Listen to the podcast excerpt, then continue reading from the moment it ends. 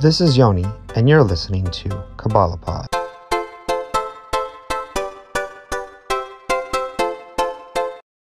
Much of Orthodox Judaism, at least in my experience in the yeshivish world, is doing X, Y, and Z. There's a lot of hows and whats.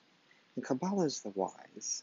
And in the yeshivish world, Kabbalah is not really focused on that much. We do our hows and whats, and we do them.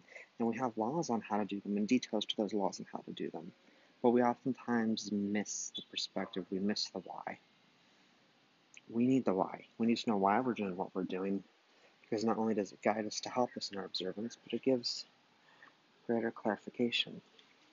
If we know why we have two candles or why we have two challahs, it's so much more important and it helps us remember to do the two counts to two challahs. And that's just one example.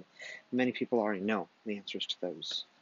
But there's other things like why do we wash our hands while doing Birkas Hamazon? Like, why do we do that? And you'll get the historical answer of, well, back in the day we said from salt, we had to wash it off our hands so that it didn't poison, yada, yada, yada. Or you could take a greater spiritual application, is that we always wash our hands before we say a blessing. Before we daven, we wash our hands. And that's just, if we remember, Birkas Hamazon isn't just some rote routine, but the opportunity to bless and praise the Creator, then of course we'll remember to wash our hands.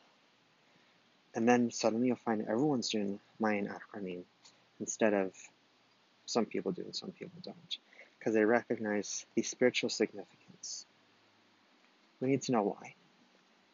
And if you don't know why, you do some things to do. Now's a great opportunity to find out. Look it up. Why do you do this? Why do you do that? And apply it to your life. It'll give you a greater purpose and a greater meaning and a greater connection with Hashem, the Infinite One.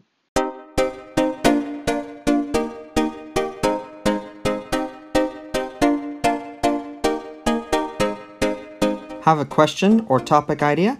Send us your ideas at yedbrick.com slash Kabbalah.